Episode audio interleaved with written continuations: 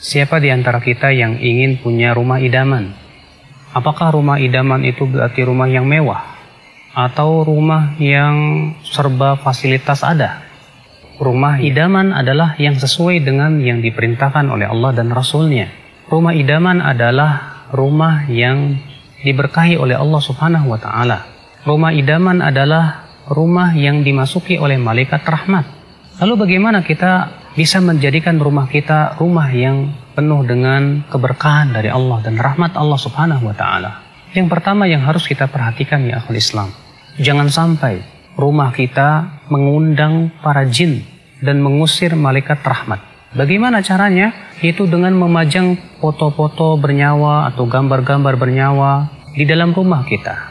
Coba dengarkan sebuah hadis Nabi Shallallahu Alaihi Wasallam beliau bersabda, malaikat itu tidak akan masuk rumah yang ada di dalam rumah tersebut anjing dan gambar-gambar yang bernyawa. Malaikat yang dimaksud di sini dalam hadis ini adalah malaikat rahmat. Maka dari itu ya akhi jangan kita gantungkan di rumah kita foto keluarga. Jangan kita gantungkan di situ gambar-gambar bernyawa atau patung-patung. Imam Ahmad meriwayatkan dalam musnadnya, suatu malam Rasulullah SAW berjanji untuk bertemu dengan malaikat Jibril. Malam itu Rasulullah menunggu ternyata tak kunjung datang malaikat Jibril. Di pagi harinya Rasulullah keluar rumah, ternyata Rasulullah bertemu dengan malaikat Jibril. Lalu malaikat Jibril berkata, Wahai Muhammad, sebetulnya tadi malam saya datang.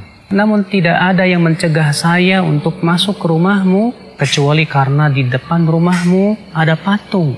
Dan di dalam rumahmu ada anjing. Perintahkan patung itu untuk dicabut kepalanya.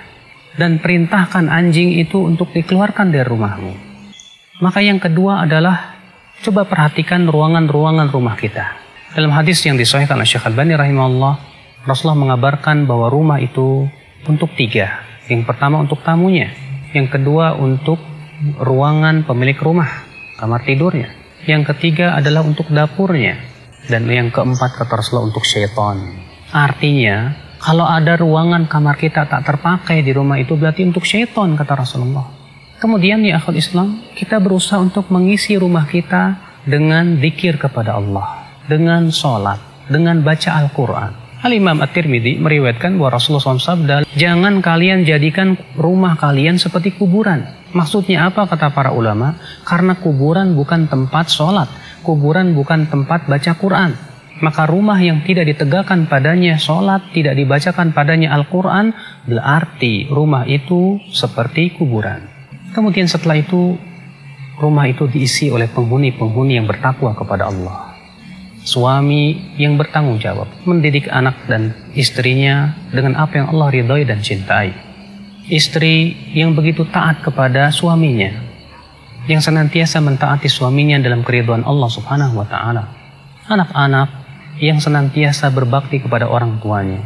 Subhanallah, sebuah rumah yang sangat kita idamkan tentunya bukan rumah yang mewah tapi kosong daripada zikir kepada Allah, akan tetapi adalah rumah yang banyak padanya zikir kepada Allah, sehingga akhirnya rumah itu memberikan ketentraman dalam hati, menjadi sebuah rumah bagi kita, surga kita di dunia.